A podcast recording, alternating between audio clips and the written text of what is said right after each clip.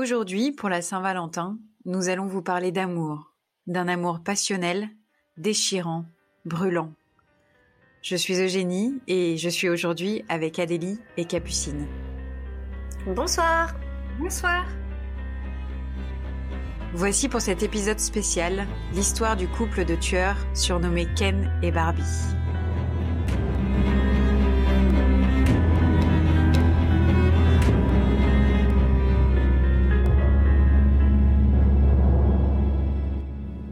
Commence dans les années 80 au Canada. Carla Lynn Homolka est une jeune adolescente blonde aux yeux bleus. C'est une jeune fille bien dans sa vie, qui est issue d'une famille relativement équilibrée. Elle est née le 4 mai 1970 en Ontario. Son père, Karel Homolka, est originaire de Tchécoslovaquie. Il est représentant de commerce et voyage beaucoup dans le cadre de son travail. Ses fréquentes absences ne plaisent pas à Carla, qui lui en veut de ne pas être davantage auprès de sa famille. Sa mère, Dorothy Homolka, a un emploi d'assistante administrative à l'hôpital et est souvent victime des crises de colère de son mari, qui a un fort penchant pour l'alcool. Le couple se dispute régulièrement, notamment devant leurs trois filles, Carla, l'aînée, Tammy et Laurie. Pourtant, les parents semblent unis et heureux. Carla souffre d'asthme et a dû être hospitalisée à ce sujet pendant son enfance. Mais c'est désormais une fille en pleine santé, jolie et intelligente. Elle aime le dessin et a une passion pour les animaux. Elle travaille même à temps partiel dans une animalerie. Elle cherche pourtant à se démarquer de ses camarades de classe en étant un peu rebelle. Elle tente de s'affirmer grâce à un style vestimentaire peu conventionnel, et elle s'intéresse aux affaires criminelles et à l'occultisme. Un jour, elle insiste pour attacher une housse de coussin sur le hamster d'une amie dans le but de lui faire un parachute, et elle le jette par la fenêtre. Le hamster, évidemment, décède. Il est enterré dans le jardin de son amie. Quelques semaines plus tard, Carla demande à son amie de le déterrer pour regarder son état de décomposition. Son amie finit par accepter. Certains parents des amis de Carla voient d'un mauvais œil cette fille dont la réputation n'est pas excellente, quand bien même les parents et les sœurs de Carla ont plein d'amis. Carla, en pleine crise d'adolescence, a en effet un attrait certain pour le morbide, le crime, le suicide, l'automutilation et l'hyperviolence. À l'adolescence, Carla commence à fréquenter des garçons. Son premier petit ami s'appelle Doug. Ensemble, ils se droguent et découvrent la sexualité. C'est avec lui qu'elle a son premier rapport sexuel, et elle dit à qui veut bien l'entendre que leurs rapports sont pour le moins sauvages. Elle raconte qu'il la menotte, l'étrangle, et qu'elle aime ça. Il nie tout, affirmant quant à lui que leur sexualité est assez classique. Leur histoire ne dure pas. Quand Carla a 17 ans, en octobre 1987, elle se rend à une convention à Toronto au sujet des animaux de compagnie dans le cadre de son emploi à temps partiel chez un vétérinaire. Elle est rayonnante avec ses longs cheveux blonds et son regard bleu foncé. Elle aperçoit un jeune homme au loin alors qu'elle prend son café dans le bar de l'hôtel où elle séjourne. Il est grand, blond, athlétique. C'est le coup de foudre. Le jeune homme s'approche d'elle et se présente. C'est Paul Bernardo. Il a 23 ans, il est stagiaire comptable, il est dans le café avec un ami, tandis que Carla est elle-même avec une amie. Carla est une jolie fille intelligente qui a l'habitude de se faire courtiser. Mais Paul est différent. Il représente sur le papier tout ce que Carla a toujours cherché chez un homme. Il est plus âgé, a un emploi stable, semble réussir et est bel homme. Mais surtout, Paul et Carla partagent quelque chose en commun qu'ils vérifient très rapidement ce jour-là. Un immense appétit sexuel et un goût prononcé pour le sadomasochisme. Carla et sa copine invitent Paul et son ami à venir regarder la télévision dans la chambre de l'hôtel. Les garçons acceptent. Tandis que leurs amis respectifs regardent la télévision horriblement gênés, Paul et Carla ont un rapport sexuel à quelques mètres d'eux, dans la même pièce, quelques heures à peine après s'être rencontrés.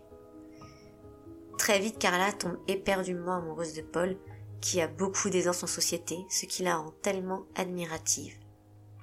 De son côté, Paul a une autre petite amie, mais leur relation prend fin quelque temps plus tard. La relation de Paul et Carla devient vite passionnelle. Ils ont six ans d'écart, et Paul initie Carla à une sexualité brutale et déviante, tandis qu'elle est touchée par Paul, qui lui raconte son enfance et sa jeunesse, beaucoup moins heureuse que celle de Carla.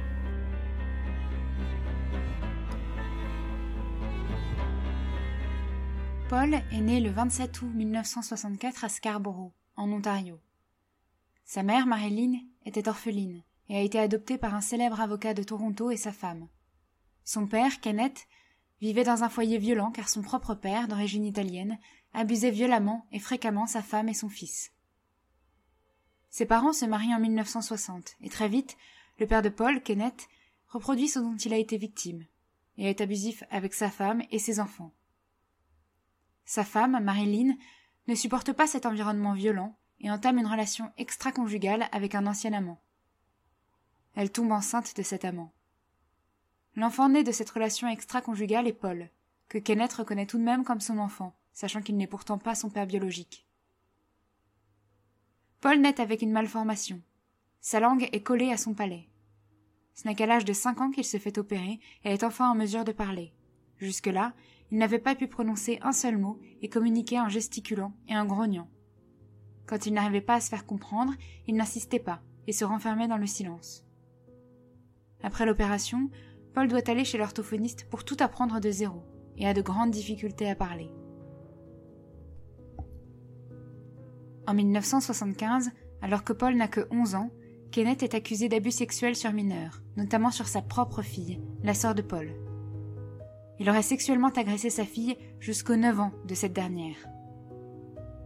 Marilyn, la mère, aurait été au courant et en aurait voulu à sa fille d'attirer l'attention de leur père. Elle n'a en aucun cas cherché à la protéger ou à la défendre, n'éprouvant alors que de la jalousie vis-à-vis d'elle. La mère de Paul tombe dans une profonde dépression et décide de ne plus s'occuper des enfants. Elle emménage dans la cave de leur maison de Scarborough. Si les frères et sœurs de Paul semblent très affectés par ce qui se passe, Paul reste stoïque. Il est décrit comme étant toujours heureux, souriant et adorable. C'est un enfant poli, calme, bien élevé, qui travaille bien à l'école. À côté de cette façade extrêmement positive que Paul garde en toutes circonstances, il développe une sexualité déviante et un attrait pour le hardcore, et voit sa relation avec sa mère empirer. À cette époque, il s'éprend d'une jeune fille de son école, Nadine, et entame une relation avec elle. À 16 ans et suite à une dispute, la mère de Paul lui apprend qu'il n'est pas le fils biologique de Kenneth, mais le fruit d'une relation extra-conjugale. Cette découverte le dégoûte, et il voue dès lors une haine sans pareille à sa mère, qu'il considère être dépravée. Il la traite régulièrement de salope et de grosse vache, et elle l'appelle le bâtard. La relation de Paul et de sa petite amie s'envenime, il commence à avoir des comportements abusifs vis-à-vis d'elle. Nadine le quitte et lui apprend qu'elle a eu une aventure avec son meilleur ami. Il se sent trahi de nouveau. À ce moment-là, il parle souvent de sexe à ses amis, en disant qu'il fantasme sur la virginité. Ensuite, Paul étudie à l'université locale, puis à Toronto. Il fréquente de nombreuses filles mineures avec qui il a des rapports sexuels violents. Il menace certaines d'entre elles avec un couteau en plein acte. La plupart des filles ont peur de lui et peur des représailles. Deux d'entre elles obtiennent une ordonnance d'éloignement. Il commence ensuite à travailler pour l'entreprise Amway, qui vend des produits de développement personnel et de bien-être. À cette occasion, Paul achète et dévore de nombreux livres dont les sujets sont sensiblement les mêmes. Comment s'enrichir et comment grimper l'échelle sociale. Ces livres donnent aussi des conseils d'experts en séduction que Paul se hâte d'appliquer avec ses amis dans des bars. Paul a ainsi de nombreuses conquêtes. Mais Carla est différente. Contrairement aux autres femmes qu'il a fréquentées, elle encourage ses tendances sadomasochistes. Il se sent ainsi pleinement accepté et peut laisser libre cours à ses pulsions et ses désirs. Paul a une espèce d'obsession pour l'argent, la réussite sociale et la domination. Son livre de chevet est American Psycho de Bret Easton Ellis, qu'il considère comme sa Bible. Pour rappel, American Psycho est l'histoire d'un golden boy qui tue et torture des femmes.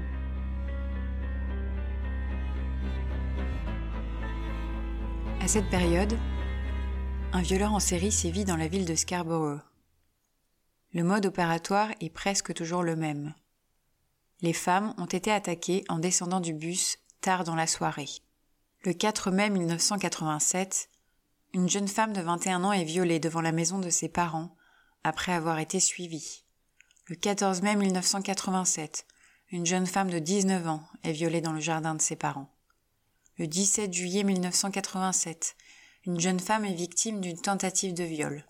Elle a été battue, mais s'est défendue, ce qui a mis son agresseur en fuite. Le 29 septembre 1987, une fille de 15 ans est victime d'une tentative de viol. Un homme a pénétré par effraction dans sa chambre, a recouvert sa bouche et l'a menacée d'un couteau. Il l'a frappée au visage et a mordu son oreille. La mère de la fille a entendu du bruit et est allée voir, a crié, mettant l'agresseur en fuite. Le 16 décembre 1987, une fille de 15 ans est violée. Dès le lendemain, la police de Toronto recommande aux femmes de faire attention, de ne pas sortir seules la nuit et d'éviter les bus la nuit ou le soir. Le 23 décembre 1987, une fille de 17 ans se fait violer avec un couteau. À ce moment-là, l'auteur de ces viols et tentatives de viol se voit attribuer le surnom du Scarborough Rapist. Mais les viols ne s'arrêtent pas là, c'est juste un aperçu. Le violeur attaque ses victimes par derrière pour qu'elles ne voient pas son visage. Après les viols, il insère des pierres et des bâtons dans les pauvres victimes. Une unité spéciale est créée pour rechercher ce violeur en série qui terrorise la ville de Scarborough. Malgré des échantillons de sperme prélevés sur les victimes, la police ne parvient pas à avoir de pistes viables. Les officiers parviennent tout de même à recueillir des témoignages leur permettant de réaliser un portrait robot qu'ils diffusent en 1990. Ils reçoivent des centaines d'appels de gens qui pensent reconnaître le violeur. À ce moment-là, deux personnes appellent la police pour dire que le portrait robot ressemble à Paul Bernardo. De leur côté, Paul et Carla filent le parfait amour, à tel point que Paul se sent pour la première fois totalement accepté et aimé. Carla accepte ses perversions il se sent tellement accepté qu'il finit par lui avouer la vérité. Il est le Scarborough Rapist. Il lui demande si elle l'aime quand même. Et elle lui dit que ça ne change rien, et qu'au contraire, ça lui plaît. Une victime témoigne que lors de son viol, il lui a semblé être regardé par une femme dissimulée qui filmait la scène. Mais la police ne prend pas cette information au sérieux. La police finit par convoquer Paul Bernardo pour interrogatoire. Ce sont des dizaines et des dizaines d'hommes qui sont alors convoqués par la police pour retrouver le Scarborough Rapist.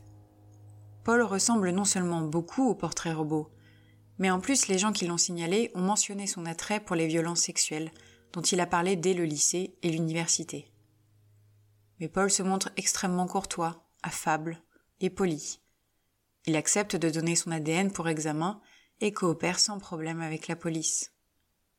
Son attitude rassure les policiers et de fait, il n'est pas tout de suite mis en cause par la police. Son échantillon d'ADN finit sur une étagère, avec 130 autres échantillons d'autres suspects potentiels. À l'époque, il est long et compliqué de procéder à des analyses ADN car les techniques n'étaient pas les mêmes qu'aujourd'hui.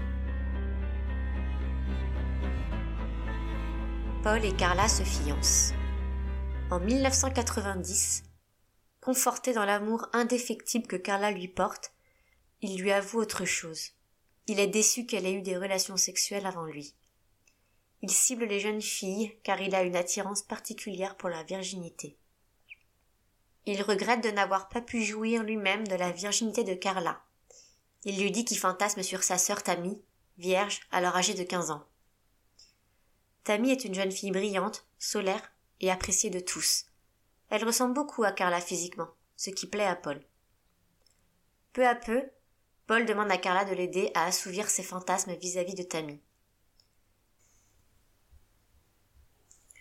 D'abord, Carla endommage les stores de la chambre de Tammy pour que Paul, depuis l'extérieur, la regarder se changer et ainsi assouvir ses pulsions voyeuristes. À cette période, Paul passe beaucoup de temps chez les Homolka qui sont très amicaux avec lui. Il ne leur dit pas qu'il a perdu son emploi comme comptable, et survit en faisant de la contrebande de cigarettes à la frontière entre le Canada et les États-Unis. Le fait de vivre avec la famille Homolka permet à Paul de passer beaucoup de temps avec Tammy. Il développe alors une véritable obsession pour elle. Parfois, quand elle dort, il rentre dans sa chambre et se masturbe en la regardant. Parfois, quand Tammy est absente, Carla et Paul ont des relations sexuelles dans le lit de Tammy et Carla accepte de jouer le jeu en disant qu'elle est Tammy. Tammy, quant à elle, voit en Paul le petit ami idéal et a une sorte de béguin secret pour lui, ce qui agace Carla. Un jour, Paul et Carla mettent du Valium dans un plat de spaghettis pour Tammy.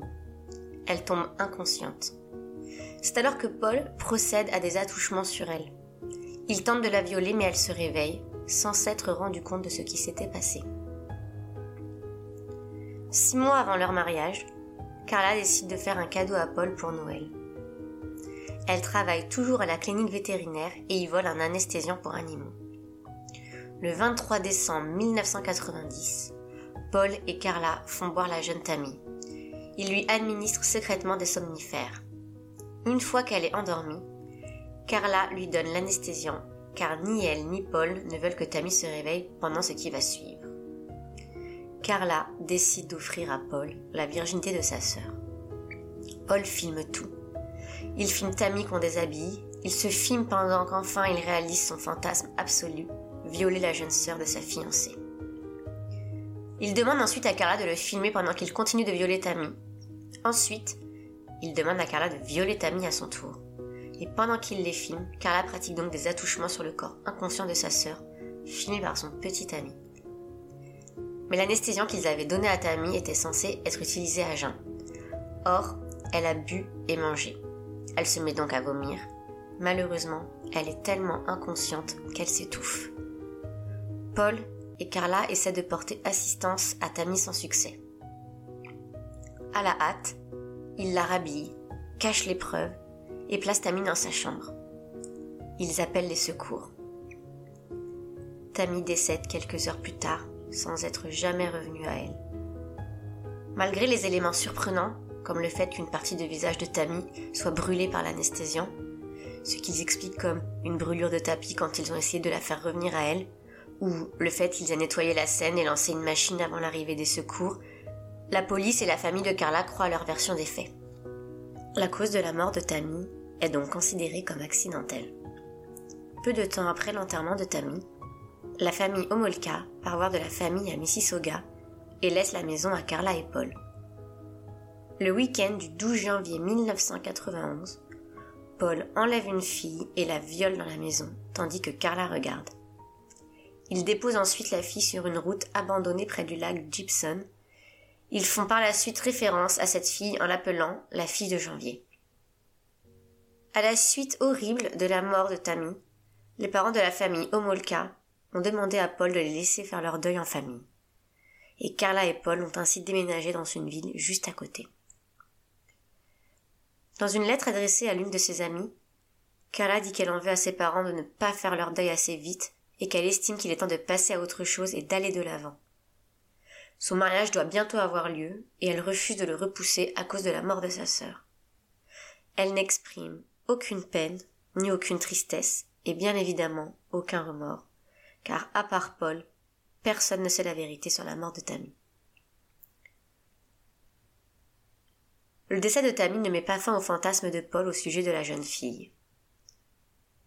Le couple se filme régulièrement pendant leur rapport sexuel et Carla s'habille avec les vêtements de Tammy. Parfois, ils ont des relations sexuelles dans le lit de Tammy quand les parents de Carla sont absents. Paul appelle Carla Tammy et elle joue le rôle de sa sœur décédée. Malheureusement, ce jeu de rôle ne suffit pas à satisfaire Paul, qui reproche de plus en plus régulièrement à Carla la mort de Tammy.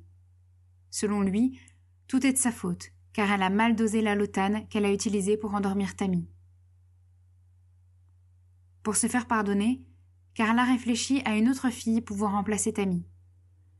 Elle pense à Jendo, qui est évidemment un nom qu'on lui a donné pour qu'elle reste anonyme. C'est une fille de 15 ans qu'elle connaît par son travail à la clinique vétérinaire et qui ressemble beaucoup à Tammy. Carla invite Jane chez elle pour passer une soirée toutes les deux, le 7 juin 1991, alors que Paul n'est pas là. L'adolescente est ravie, car elle admire beaucoup Carla. Elles dînent toutes les deux et discutent. Carla la fait boire et lui administre des sédatifs. Jane tombe dans un état inconscient. Carla appelle Paul et lui dit qu'elle a un cadeau de mariage pour lui. Il arrive et trouve Jane inconsciente. Tous les deux se mettent donc à la déshabiller et à pratiquer des attouchements sur elle, digitaux et buccaux. Ensuite, Paul la viole par voie vaginale et anale. Il force Carla à nettoyer la jeune fille toujours inconsciente et à la rhabiller et à la coucher. À son réveil le lendemain, Jane a mal partout et ne comprend pas ce qui s'est passé. Paul et Carla lui disent qu'elle a trop bu et qu'elle s'est endormie. Elle n'a que 15 ans, elle les croit et elle rentre chez elle. Le 15 juin 1991, Leslie Mahaffey ne respecte pas le couvre-feu imposé par ses parents pour ses sorties. Elle a 15 ans et elle arrive chez elle bien après l'heure autorisée. Elle se rend compte qu'elle a oublié ses clés. Elle attend quelque temps devant la porte. C'est là qu'une voiture passe devant chez elle. C'est Paul Bernardo qui conduit. Il est parfois dehors tard la nuit pour son commerce de contrebande de cigarettes. Il s'arrête et va lui parler. Il dit qu'il veut cambrioler une maison voisine. Leslie est impressionnée par Paul, qu'elle trouve assez beau. Elle lui demande une cigarette, elle ne se méfie pas. Il n'a pas le profil type du pervers sexuel. Il la bâillonne avec un sweatshirt et la force à monter dans la voiture. Il retourne chez lui avec Leslie. Comme avec ses précédentes victimes, il filme tout. Carla et lui infligent à la pauvre Leslie des viols et des actes de torture à répétition. Pendant plus de 24 heures, Leslie vit un véritable calvaire qui est presque entièrement enregistré par le caméscope de Paul. Ensuite, ce qui se passe est incertain, car Paul et Carla ont des versions différentes. Paul dit que Leslie a été empoisonnée par une dose létale d'anesthésiant administrée par Carla. Carla, quant à elle, dit que Paul a étranglé Leslie. Ce soir-là, ils déplacent le corps sans vie de Leslie dans leur cave et reçoivent les parents de Carla à dîner. Et le dîner se passe bien. Après le départ de la famille Omolka, ils démembrent Leslie et mettent ses membres dans des blocs de ciment qu'ils jettent au lac Gibson, à 18 km de là. Les blocs sont extrêmement lourds et ils n'arrivent pas à nager avec pour les mettre au fond du lac. Ils les laissent donc près du rivage.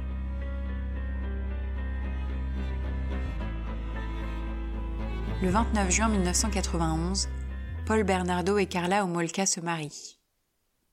Elle porte une robe blanche volumineuse en mousseline avec des manches ballons, très en vogue au début des années 90, ainsi qu'un voile à empiècement, et lui porte une queue de pie et un nœud papillon blanc. Ils sont beaux, jeunes, et ont la vie devant eux. Ils semblent rayonnants, tandis qu'ils se disent oui pour la vie. Leur mariage a lieu près du lac Niagara, et à leur sortie de l'église, ils partent à bord d'une calèche blanche tirée par un cheval. C'est un mariage fastueux, presque extravagant. Le même jour, Michael Doucette et son fils Michael Jr. décident d'aller pêcher sur le lac Gibson et trouvent avec horreur les membres de Leslie coulés dans du béton. Son appareil dentaire permet de l'identifier. Cela fait deux semaines qu'elle est portée disparue. À leur retour de leur voyage de noces passé à Hawaï, Carla décide de rappeler Jane. Sans savoir ce qui s'était passé la fois précédente, Jane accepte. Et le couple refait le même scénario. Il la drogue et la viole en la filmant. Cette fois-ci, Jane fait une surdose médicamenteuse. Mais contrairement à ce qui était arrivé avec la sœur de Carla, elle survit car Paul et Carla arrivent à la réanimer. Le 16 avril 1992, un jeudi saint, Carla et Paul décident de faire un tour en voiture dans le but de chercher une nouvelle victime potentielle.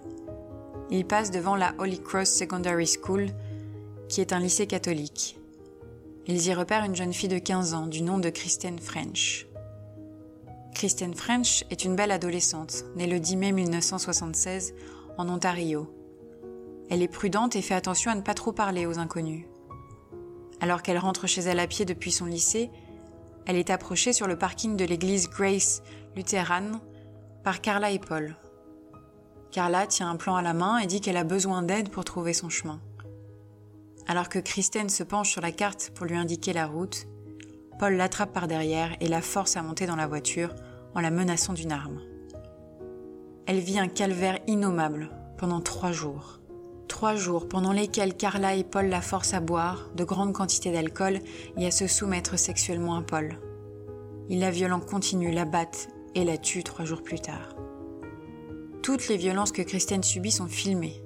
On la voit refuser avec véhémence les actes infligés par le couple. Elle dit qu'elle préfère mourir que de subir ça. Elle dit notamment Certaines choses valent la peine de mourir, et aussi en s'adressant à Paul Je ne sais pas comment votre femme peut supporter de rester près de vous. Une nouvelle fois, la façon dont elle est morte diffère entre Carla et Paul. Paul dit que Carla a frappé Kristen avec un maillet parce qu'elle tentait de s'échapper, puis qu'elle s'est étranglée alors qu'elle était attachée par le cou à un coffre, tandis que Carla dit que Paul l'a étranglée pendant plusieurs minutes. Après le meurtre de Kristen, Carla et Paul vont dîner pour Pâques chez Léo Molka. Le corps de Kristen est trouvé dénudé le 30 avril 1992 à 45 minutes de là. Son corps a été méticuleusement nettoyé, ses ongles ont été coupés, très courts, et ses cheveux aussi ont été coupés. Les violences commises par le couple et en particulier par Paul Bernardo sont extrêmement nombreuses. Tous les meurtres dont nous avons parlé ont été entrecoupés de viols, parfois commis seulement par Paul, et parfois par Paul et Carla. La police interroge plusieurs fois Paul et Carla. Tout d'abord, au sujet de Scarborough Rapist, dont la recherche est toujours en cours. En effet, la police enquête surtout désormais sur le tueur de Leslie Marafi et Kristen French, et le violeur en série n'étant plus très actif et relégué au second plan. Ensuite, le couple a été interrogé concernant la mort de Tammy. À ce moment-là, Paul et Carla font une demande légale pour changer leur nom de famille afin de prendre le nom de Thiel.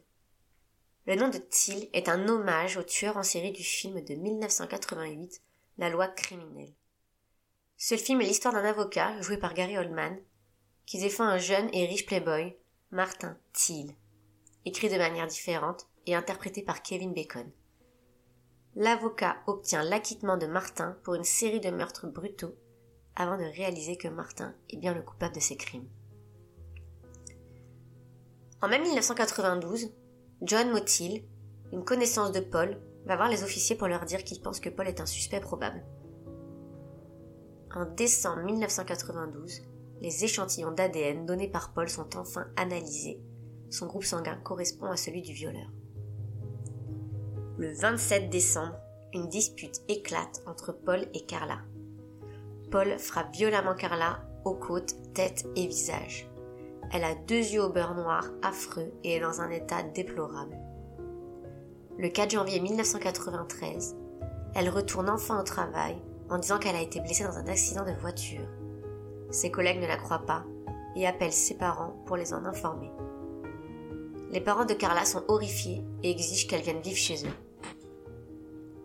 Il l'emmène à l'hôpital où elle témoigne auprès des officiers qu'elle est une femme battue et où elle porte plainte contre Paul Bernardo pour violence conjugale.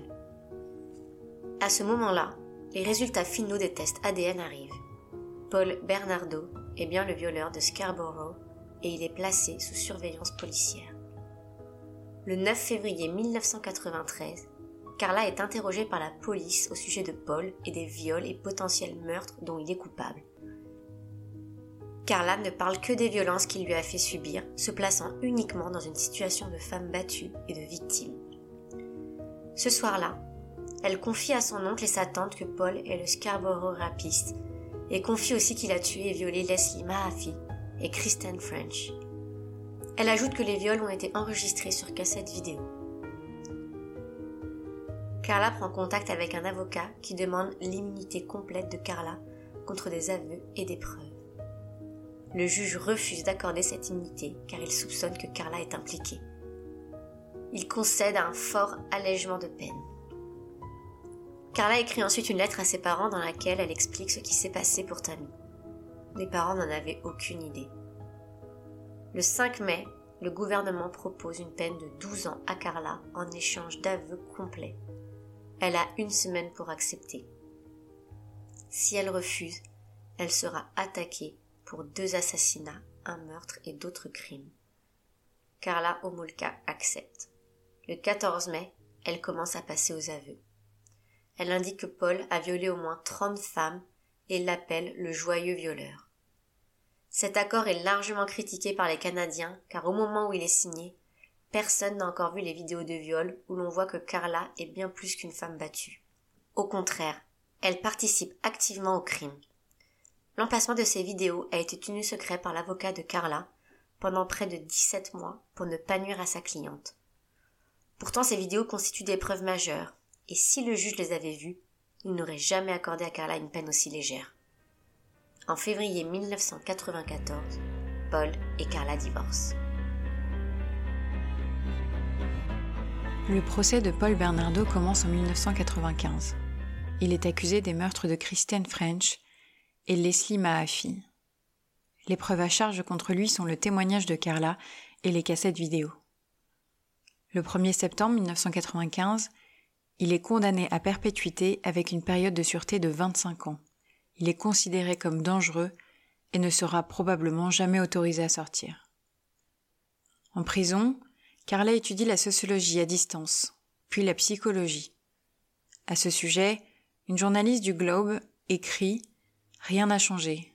Les concepts de remords, repentance, honte, responsabilité et d'expiation n'existent pas dans l'univers de Carla. Peut-être qu'il lui manque simplement le gène de la morale. En 1999, Carla entame une relation avec une autre détenue, Linda Verono. Verono, qui avait été emprisonnée pour vol, est choquée par la sexualité de Carla qui aime la violence et fantasme sur le viol. En 2001, Carla est transférée dans une prison de haute sécurité où elle entame une relation avec le tueur Jean-Paul Gerbet qui avait tué sa petite amie trois ans plus tôt. La confidente de Carla, indiqua à la presse que Carla et Jean-Paul ont entretenu cette relation en se touchant les parties à travers une cloison endommagée et en s'échangeant leurs sous-vêtements. À cette période, Carla continue d'entretenir une relation avec Linda Verono alors qu'elle se dit hétérosexuelle. Pour elle, Linda Verono dépense 3000 dollars chez Victoria's Secret. La confidente de Carla lui demande pourquoi elle ne quitte pas Linda Verono puisqu'elle est avec Jean-Paul Gerbet. Carla répond qu'elle n'est pas prête à rompre parce qu'elle veut ses vêtements et son ordinateur. Le 4 juillet 2005, Carla Omolka est libérée. La population s'y oppose, considérant que Carla représente toujours un risque pour la population, mais ne pouvant renégocier leur accord, le juge impose certaines conditions à la libération de Carla. D'abord, elle doit toujours dire à la police où et avec qui elle vit. Ensuite, elle doit informer la police en cas de changement. Elle doit informer la police toujours si elle change de nom. Si elle prévoit de quitter son domicile plus de 48 heures, elle doit en avertir la police 72 heures à l'avance. Elle n'a ni le droit de contacter Paul Bernardo, ni aucune famille de victimes, ni aucun autre criminel violent. Elle n'a pas le droit d'être en contact avec des gens de moins de 16 ans. Elle n'a pas le droit de prendre de drogue ou de médicaments sauf sur prescription médicale elle doit continuer la thérapie et enfin, elle doit fournir à la police un échantillon d'ADN. Le 21 février 2006, le journal Toronto Star annonce que Paul Bernardo a reconnu encore au moins dix autres viols, dont la majorité aurait eu lieu en 1986. Il existe une liste en 40 points réalisée par des professionnels de la psychiatrie pour évaluer si un individu est ou non psychopathe. Cette liste est régulièrement utilisée dans les systèmes de justice et sa première version a été créée dans les années 1970 par le psychologue canadien Robert D. R. Paul Bernardo a été soumis au test de cette liste et présente 35 points sur 40. Carla Omolka, quant à elle, a été examinée par de nombreux psychologues et psychiatres avant et pendant son incarcération. Elle reste, selon les médecins, un mystère à diagnostiquer. Une de ses anciennes amies et collègues déclare qu'elle pense que Carla est une psychopathe et non une femme manipulée et maltraitée comme elle le dit. Le docteur Graham Clancy, un psychiatre spécialisé en criminalité engagé par l'avocat de Paul Bernardo, pense que Carla est l'exemple classique de l'hybristophilie, qui est une paraphilie dans laquelle un individu est sexuellement attiré par d'autres ayant commis un crime. Dans la culture populaire, cette paraphilie est connue sous le nom de syndrome Bonnie et Clyde. Après sa libération, Carla se met en couple avec le frère de son avocat. Elle accouche d'un premier enfant. De nombreuses sages-femmes refusent de s'occuper d'elle. Elle part ensuite vivre en Guadeloupe où elle a deux autres enfants. L'assistance sociale estime n'avoir pas assez de raisons pour lui retirer la garde de ses enfants. En 2008, Carla écrit une lettre à sa famille dans laquelle elle met toute la responsabilité sur Paul Bernardo. Elle écrit Il voulait que je prenne les somnifères au travail. Il me menaçait physiquement et me maltraitait émotionnellement quand je refusais. J'ai tellement essayé de la sauver, en faisant référence à Tammy. L'avocat des familles des victimes indique que Carla n'a jamais présenté aucune excuse. En novembre 2015, Paul Bernardo publie un roman en auto-édition disponible en e-book sur Amazon. Le livre s'intitule A Mad World Order et est très violent. Il compte 631 pages. Il s'est très rapidement au rang de best-seller mais est supprimé par Amazon qui craint la controverse. Carla retourne au Canada et habite au Québec. Elle scolarise ses enfants et s'implique dans la vie scolaire. Les parents d'élèves sont très mécontents. En janvier 2020, elle habite à Salaberry de Valleyfield sans son mari ni ses enfants.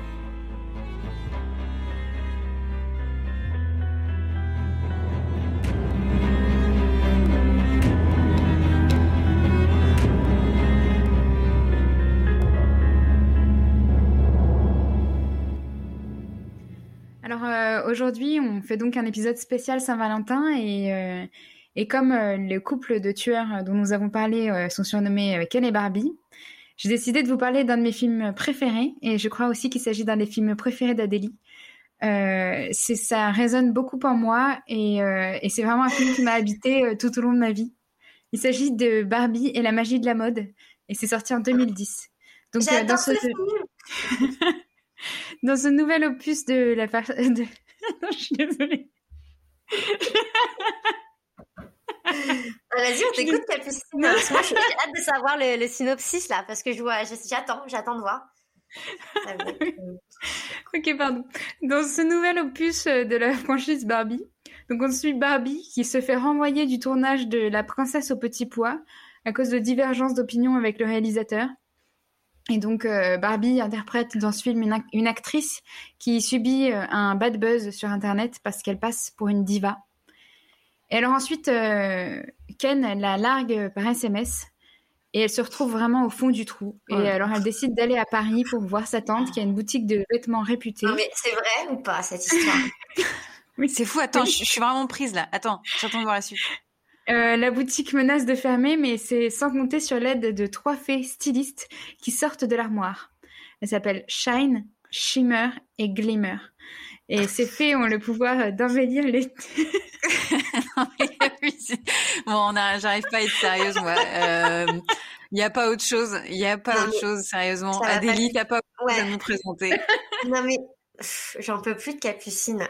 Euh, moi, j'ai, moi, j'ai vraiment réfléchi sérieusement à un film. Alors, ok, Barbie et Ken, ça fonctionne, mais est-ce qu'il n'y a pas un film qui vous parle des années 90, euh, assez connu? Est-ce que ça vous sonne? Est-ce que ça vous parle? Parce que moi, j'ai envie de vous parler de, de, de, de un film qui a été pas réalisé, mais écrit par Quentin Tarantino. Ah. Est-ce qu'il n'aurait pas, euh, par exemple, arrêté, euh, pas, attends, est-ce qu'il n'aurait pas décidé de ne pas le réaliser parce qu'il était sur Reservoir Dogs, par exemple? Eh ben, c'est pas tout à fait ça, ah mais quasiment. Alors, il s'agit de True Romance. Alors, il a été ah réalisé du coup par Tony Scott en 93. Et en fait, il faut savoir que après avoir essayé pendant plusieurs années en fait de mener lui-même à bien ce projet, hein, Quentin Tarantino, bah, il n'a pas réussi, il n'avait pas les moyens, donc il a fini par vendre le scénar pour pouvoir réaliser Réservoir Dogs. Ah, voilà. Ok. Mhm. Donc c'est lui qui l'a écrit, réalisé par Tony Scott, et c'est un thriller romantique. Donc true romance. Donc je vais vous raconter un peu le synopsis. Alors ça retrace l'histoire d'un jeune couple fou amoureux. Il s'agit donc en personnage principal de Clarence Worley, qui est Christian euh, Slater, qui, enfin, qui est comment joué par Christian Slater. Je sais pas si on dit comme ça. En fait, je crois quand, quand on est en France, on dit Christian Slater. Ok, Christian Slater. Je suis un peu, je suis pas, très anglophone. Bon, ce mec est vendeur. Vous m'écoutez ou pas? Oui, pardon. ce mec est vendeur de bandes dessinées de Détroit. Il est amateur de films d'arts martiaux et il est grand fan d'Elvis Presley. D'ailleurs, c'est très drôle dans le film. Et pour son anniversaire, il se rend dans un cinéma comme chaque année et il rencontre Alabama, qui est une jeune fille euh, magnifique, trop belle, blonde, avec des gros seins. Et elle est euh, jouée par Patricia Arquette. Et puis, en mon actrice préférée. C'est vrai? avec, euh, oui. En fait, moi, mes deux actrices, désolée, j'interromps pour parler de ma vie. Euh, c'est euh, Patricia Arquette et Betty Davis. C'est mes deux actrices préférées. Non, on est ravis de les savoir, Capucine. Ouais, je, je suis contente d'avoir partagé ça avec vous. Une fois qu'il a rencontré cette jeune fille Alabama euh, et qu'il passe une folle nuit d'amour, elle finit par lui avouer qu'elle a en fait une qu'elle est en fait une call girl engagée par son patron comme cadeau d'anniversaire. Mais finalement, le coup de foudre est réciproque et ils se marient le lendemain. Et donc, sans rentrer dans les détails vraiment, ils se retrouvent en possession d'une valise remplie de cocaïne qui appartient à la mafia. Ils essayent de la vendre à un producteur de cinéma et c'est le bordel. Donc, on est quand même face au cliché du couple à la relation complètement passionnelle qui est prête à tout. Et donc, on se rend compte que l'amour, bah, c'est bien connu pour nous rendre un peu aveugles et nous faire perdre les pédales, n'est-ce pas les filles? Et la question aujourd'hui, et donc, est-ce que vous concevez qu'il est possible de franchir ce que la société considère comme un comportement normal par amour?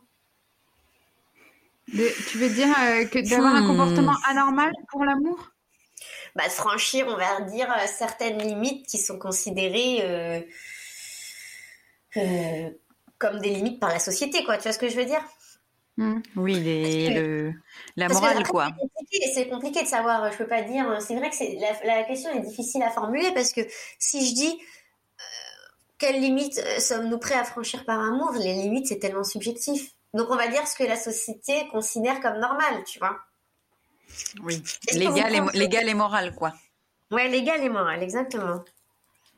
Euh, je pense que Jenny devrait commencer à répondre. Parce que ça t'a dit c'est perdu. Si, parce que. Vous avouer? Non. si seulement, tu sais. Mais l'amour, je ne connais pas. Euh, non, mais euh, je pense que ça arrive très, très, très, très souvent. Euh, le, le, fameux dicton un peu basique, l'amour rend aveugle. Euh, je pense que tu, il y a des moments, tu es dans des trans tels que tu oublies un peu euh, justement la morale, euh, etc. là, dans, dans, en tout cas, dans le cas de, de notre affaire, bon, ils étaient déjà tous les deux quand même à la base assez déviants, avec des, des habitudes déjà pas très morales et pas très pas forcément légal, mais euh, ils se sont entraînés là-dedans. Mais je pense qu'une personne qui euh, qui n'a pas eu euh, justement ces déviances, etc., peut complètement en étant fascinée. Alors je pense que c'est des personnalités peut-être qui peuvent être un peu un peu plus fragiles, un peu moins des personnes un peu moins sûres d'elles. C'est mais là, de toi, Jenny, en fait. La question, c'était est-ce que ah, toi, moi? tu serais prête à faire ça? Ah, Moi, est-ce que je serais prête? Oula euh, Oh là là euh, Moi, déjà, de, à l'origine, je suis quand même pas une fille hyper aventureuse. Enfin, je suis, j'aime bien respecter la loi, tout ça. Euh. Je suis funky, hein, quand même. Je, je peux être fun, mais... Euh, mais je pense que je pourrais être euh, par amour, hein, moi je pourrais oser plus de choses. Oui. Après, de là à faire des choses euh, contre la loi et des choses que la société considère comme euh, non morales, non, je pense pas. Mais oui, oui.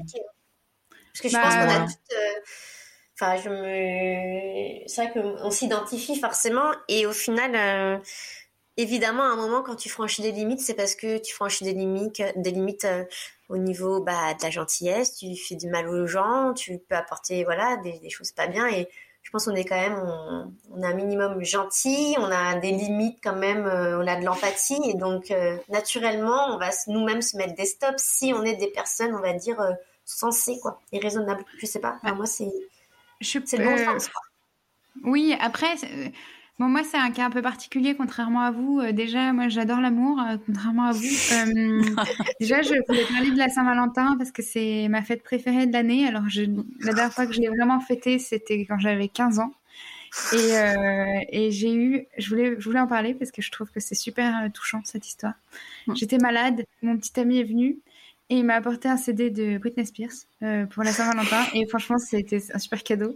Donc, oh. euh, merci Guillaume si tu nous écoutes. C'était un petit peu de merde, mais vraiment, j'aimais bien ce cadeau. Oh euh, alors ensuite, non, non, non, non, il le mérite. Hein.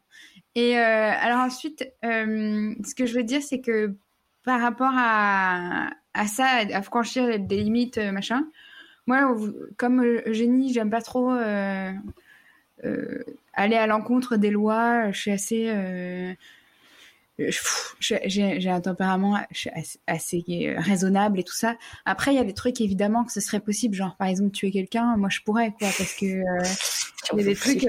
bah, quand t'aimes vraiment quelqu'un, tu fais quoi. tu le soutiens, bah ouais. Bah en fait, c'est que ça dépend. Par exemple, s'il y a un voisin qui le harcèle, tu vois. Moi, je pense toujours que tuer son voisin, c'est pas si grave. C'est pas. Eh ben, eh ben, écoute, euh, nous on y a pensé. Non, je on a des voisins de merde et c'est vrai que euh, l'idée nous est passée par la tête. les voisins de génie nous écoutent. Voilà. Ouais, bah aucun problème, hein. aucun problème. bon, non, mais sérieusement, est-ce que aussi vous pensez qu'il y a l'âge finalement euh, joue? Parce que Carla maintenant, bah maintenant elle est un peu la pauvre posée, elle a ses enfants et puis elle participe à des activités scolaires pour des écoles et et est-ce qu'elle serait capable de faire ça bah, La jeunesse, c'est sûr que la jeunesse, il y a une certaine insouciance peut-être euh, qui est liée. De fou, le, fait d'être de penser, ouais, et d'être, euh, de penser d'être euh, invincible, de pouvoir, voilà, de s'en foutre des conséquences. Hmm, il y a, y a, y a peut-être un peu de ça aussi. Bah, c'est ça. En plus, quand on est jeune, on n'a pas conscience qu'on peut mourir. Enfin, je sais pas si c'est un truc euh, dont vous êtes rendu compte, mais moi je me suis rendu compte que quand j'étais plus jeune, j'avais jamais l'impression que je pourrais mourir, j'avais l'impression que je pouvais prendre des risques et que la mort c'était pas pour moi. Et maintenant, bah, bien sûr, on se sent un peu, on sent invincible, bah, ça c'est clair. Ouais. T'as dit quoi? Et, bah, maintenant, plus le temps passe, plus je, je vois la, la, la mort euh, arriver. Quoi. Oh non, mais ça suffit, On va te sortir de, de, ce dialogue parce que là, on te sent, euh, on te sent loin, on te sent pas avec nous. c'est la Saint-Valentin qui te met comme ça. Parce que là, là tu n'es pas toi-même ce soir. Attention, t'exagères, j'ai quand même parlé de Barbie et Ken pendant une demi-heure. Ouais, de euh, Britney Spears. ouais, non, mais euh, c'était un super cadeau. Je, je veux pas dire. Non, non, mais euh, en effet, je pense que le fait qu'ils aient été jeunes, enfin, surtout Carla, parce que en même temps, je sais pas, parce que vous voyez, ce, dont j'ai parlé, c'est que quand même, euh, Carla, elle a, jamais présenté d'excuses. Ouais, ça c'est quand même assez dingue. Moi, ce qui me choque le plus dans cette histoire, c'est vraiment, alors, ok, il y a des meurtres, il y a des choses, mais cette histoire avec sa sœur, oh. je sais pas vous, mais moi, ça m'a glacé le sang, quoi. Je me suis dit, mais, mais la nana, elle, lui manque, un, enfin, excusez-moi, mais il lui manque un neurone, il lui manque une casse, quoi. Je, je, je sais pas. il lui manque beaucoup de choses. Parce que là, ça touche sa famille quand même. On n'est pas sur une personne extérieure, une nana kidnappée dans la rue. Là, on est quand même sur sa sœur, en fait. Et puis en plus, elle le met, enfin, pour elle, c'est un, cadeau encore plus grand. Justement, c'est encore plus de valeur. Euh, dans, dans le mauvais sens euh, du terme, mais euh, mais bon. Moi, ce qui m'a bah, pas mal choqué, ouais c'est que si à ce moment-là, elle s'était rendue compte que que c'était euh, mal, enfin, je veux dire après, elle, elle sait que c'était quand même, c'était il y a tellement longtemps, elle aurait pu maintenant se rendre compte, présenter des excuses à, ses à sa famille, présenter des excuses aux familles des victimes, mais rien. Elle continue. Il y a quand même une lettre qu'elle a écrite en quoi, en 2008, où elle continue à dire que c'était une victime, qu'elle, elle était victime et qu'elle a essayé de sauver sa sœur. Non mais stop. Ouais, ouais, ça c'est n'importe quoi. Surtout qu'il y a des vidéos, hein. Il y a eu des vidéos, il y a eu des. Mm. Mais c'est ça aussi, c'est pas. Je trouve que c'est pas. Euh, si on parle d'amour et de Saint-Valentin, euh, je trouve que c'est pas une super preuve d'amour de la part de Carla de d'avoir laissé euh, Paul dans son truc, hein. Pas pas super solidaire la meuf. Hein. Bah pareil, surtout le mec quoi. Quel Eh mec, oui, non, mais oui. euh, pour la Saint-Valentin, demande à sa petite amie, un peu pour la Saint-Valentin, mais comme cadeau. Ouais. euh, ouais, ouais, pour Noël, pardon. Demande des. bah, ça, quoi. C'est un petit peu de Mais c'est ça, c'est que euh, c'est marrant qu'elle elle se sente jamais vexée parce que après qu'il lui- qu'il continue à lui demander de s'habiller comme sa sœur à elle, Ah ouais, quelle bah, moi je le prendrais super mal, tu vois. Si je sortais avec quelqu'un qui me disait bon, euh, laisse-moi t'appeler comme, comme ta sœur, mets une perruque. Je pense que plus la nana, elle a, elle a découvert une espèce de, de- enfin, elle a eu une espèce d'admiration pour ce type et vu son âge, bah, ça, ça se justifie par rapport à son âge. Elle a complètement euh, perdu les pédales et, Mm. tout misé sur lui, quoi. C'est devenu. euh, Ouais, tu vois, j'aurais pensé justement qu'elle le soutiendrait, euh, qui serait, euh, tu vois, à la Bonnie and Clyde, euh, main dans la main. Enfin, et en fait, euh, c'est pas. euh, bah, au final, ils ont vite forcément divorcé. ils ont vite, ça Ouais. vite fini quand même, en plus. hein. hmm. Bah Ouais. oui, c'est ça, c'est que euh, on a l'impression que en fait elle, ce qu'elle cherche, c'est euh, un truc avantageux. C'est ce qu'elle a eu dans ses relations après, euh, quand elle était en prison. Après, elle s'est mariée avec le, le, le- quoi, le frère de son avocat. Mais mais euh, c'est que c'est pas vraiment de l'amour, c'est que des trucs qui peuvent euh, l'avantager. Ouais, c'est vrai. Je me demande si la, la seule personne qu'elle a pas aimée, c'était pas c'était pas quand même ce type-là. Comment il s'appelle déjà? Paul, Paul Bernardo. Ah, ce, Mais, ce type. je suis désolée. Mais que les autres, finalement, Ken. elle les a pas. ouais, Ken. Qu'elle les a pas vraiment aimés et que. Je... De toute façon, je sais pas si elle est vraiment capable d'amour parce que quand tu es capable de faire ça à ta sœur, Ouais. c'est que tu as quand même euh, un problème euh, de cœur, euh, d'empathie. Et est-ce qu'on peut vraiment être capable d'amour quand on n'a pas d'empathie? Je sais pas. Bah, c'est plutôt de la, Mm. ouais, c'est plutôt de la passion, de l'obsession, euh, des, Oui. des, Un des- côté fier aussi, fier euh, de à chaque, chaque fois ces mecs ont quand même un emploi un peu, euh, tu vois, euh, ou un, enfin. c'est vrai. Ceci dit, le frère de l'avocat, on sait pas ce qu'il fait, mais euh, Mais il a un frère qui est avocat. Déjà, voilà, il a un frère avocat. Non, mais bon, C'est tu déjà vois, pas mal. L'espèce de truc, peut-être l'argent, la fierté, juste l'image, quoi, tu vois, Ouais. comme le, le- comme euh, à l'image de leur mariage, finalement, tout en, en Ouais. too much, quoi, tu vois, le, le, le côté euh, de s'inventer un peu, ouais, de vouloir se créer un truc parfait. euh, Et Oui, un coup pour le garder. Et puis finalement, c'était euh, elle, elle savait qu'il avait perdu son emploi euh, de, de comptable et qu'il était devenu dealer de cigarettes. Enfin, je sais pas, moi je trouve que c'est vraiment merdique euh, comme boulot. Moi, désolée pour tous les dealers de cigarettes qui nous écoutent, mais Bah, c'est pour ça finalement qu'ils se sont séparés. C'est pas parce qu'il a fait du mal à sa sœur. hein. C'est sûr. Non, mais en fait, Ouais. je crois que c'est le, le, le fait qu'ils ils se sont séparés parce que elle a tout toléré de lui, elle a tout fait pour qu'il soit bien et qu'il il lui a défoncé la gueule. Je sais pas si vous avez vu les photos. Ouais. Non, j'ai pas vu. sûr, mais merde. bah, je vous encourage à aller voir. Vous mettez Carla Homolka, euh, bah, euh, blessure. Carla Homolka, œil au beurre noir, je fais des trucs comme ça, mais c'est, euh, elle, elle a les deux yeux au beurre noir, elle est défigurée. Ouais, mais Et de toute donc- façon, le taré dans l'histoire, c'est plus lui que elle. Ça, c'est clair. Ouais, ouais, c'est- Ouais, mais- ça c'est sûr. Et, mais en fait, finalement, sa personnalité à elle est beaucoup plus intéressante parce que lui, on sait Mm. que, euh, bah, il en fait, c'est juste, c'est terrible de dire ça, mais c'est un taré de plus comme on en voit plein euh, Mm. dans des podcasts euh, qu'on fait. Finalement, c'est un pervers sexuel euh, qui a une, une, une obsession pour la virginité et je pense que c'est un peu lié euh, à sa mère qui, euh, qui l'a trouvé, enfin, qui l'a, enfin, et, et au fait que ce soit un, un enfant un bâtard, ouais. Comme on dit. C'est Donc euh, je, je pense que tout ça c'est lié à ça, mais euh, mais que elle c'est tellement plus c'est tellement plus subtil, c'est Ouais, que ouais, vraiment complètement. c'est un, mystère. On Et, peut pas euh, lui je sais- mettre de Mais il se mental. quand, lui, ce mec Bah non, là il peut déjà demander à sortir. Il a déjà fait plusieurs demandes euh, qui ont toutes été rejetées.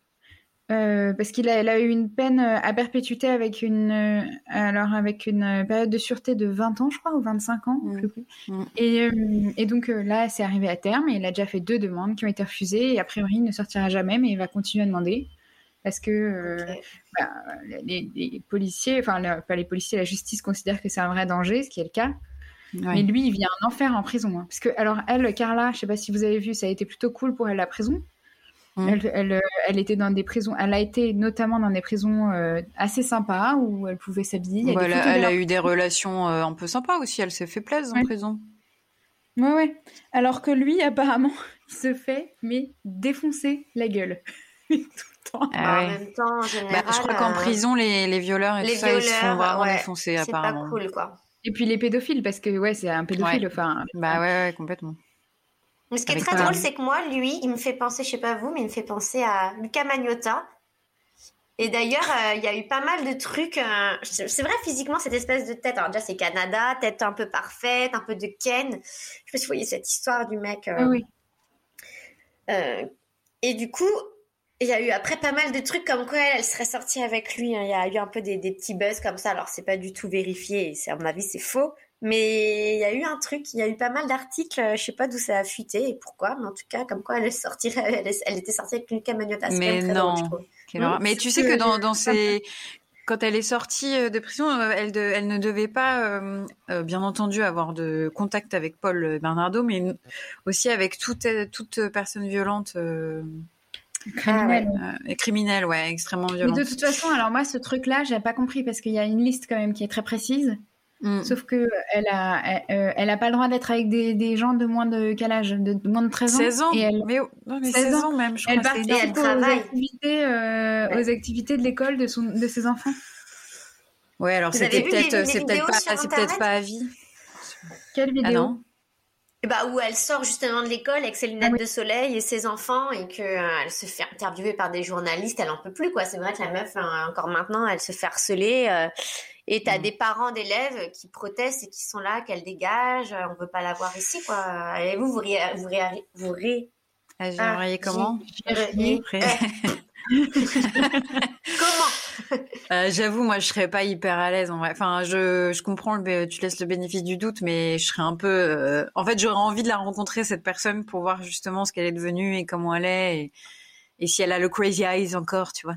Yes. Moi, je pense que je serais, j'aurais pas du tout peur d'elle, parce que je pense que c'est maintenant derrière elle, mais euh, je serais pas du tout pour la croiser là, quoi. Elle a rien à faire. Je suis désolée, mais je suis méchante peut-être de dire ça, mais il y a plein de choses qu'elle peut faire sur Terre, et pourquoi ça Bah, il y a un moment, il faut aussi Ouais, assumer, euh, voilà, ce qu'elle a fait Moi, dans je le veux pas que. Bah, moi, j'ai pas d'enfant, hein, comme, comme vous d'ailleurs, mais imaginez qu'une nana qui a violé sa sœur et tué sa sœur et euh, démembré des nanas euh, Ah, ouais. touche mon chien, par exemple, c'est pas possible. c'est inimaginable. Ouais, Non, mais il y a plein d'autres choses qu'elle peut faire pour s'occuper que d'aller bosser dans une école, enfin d'aller aider dans une école. Enfin, je suis désolée, c'est peut-être méchant de dire ça, et on a peut-être que des gens vont dire euh, tout le monde a le droit à sa chance. Ok, peut-être, en tout cas, moi, mon avis est que quand même, c'est Bah. pas la meilleure place pour elle. euh, Mais en- plus, fait, qu'est-ce qu'elle cherche quoi à faire ça, franchement, enfin. Bah, c'est surtout que moi, je pense qu'en effet, tout le monde a droit à une seconde chance, sauf que quand tu présentes pas d'excuses, non.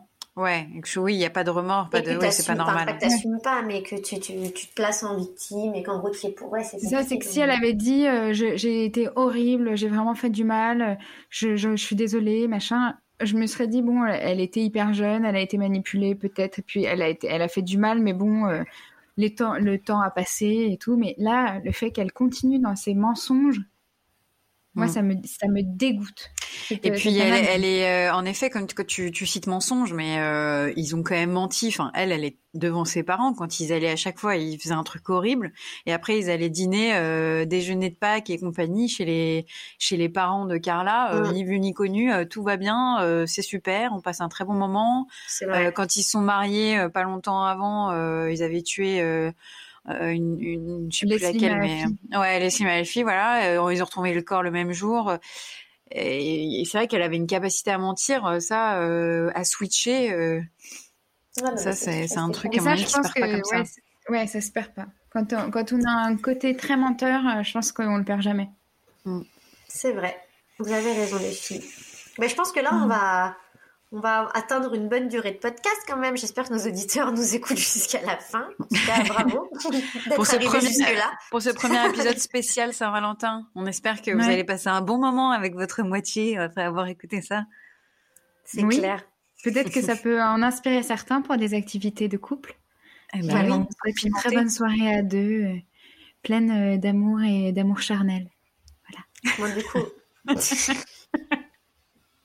ok, Christine, tiens, pour la peine, c'est toi qui va clôturer cette discussion. Voilà. Euh, je vous remercie de nous avoir écoutés. Merci Eugénie, merci Adélie. Eh ben, avec plaisir. Merci. J'espère que vous avez aimé travailler sur cette affaire autant que j'ai J'adore. travaillé dessus. Moi, j'ai hâte de vous raconter plein d'autres, enfin, raconter plein d'autres histoires euh, incroyables et Gore. sanglantes. Ouais, Ouais, hein. gore. Moi, gore. j'avoue, c'est, j'adore- En fait, j'adore quand, quand ça va tellement loin. Même, même s'il fallait qu'on imagine une histoire, je pense que j'arriverais même pas à trouver. Tu vois ce que je veux dire? Hmm. Ouais. Ça va tellement loin que ça paraît Ça va irréel, quoi. tellement loin, je sais même pas comment c'est possible, quoi. Et c'est hyper euh, fascinant. euh, voilà. Bref, on en parlera dans les prochains podcasts. Oui. Mais en tout cas, c'était euh, c'était une joie de faire ce podcast. J'espère que ça vous a plu, euh, vous qui nous écoutez. Et on se retrouve dans deux semaines pour l'épisode d'Adélie, qui sera euh, dégoûtant. Euh, comme le dernier. et euh, une nouvelle fois, nous remercions Evan Loger-Raymond euh, et Noémie Dourneau pour ce merveilleux générique. Oui, merci. Bonne soirée, merci, merci.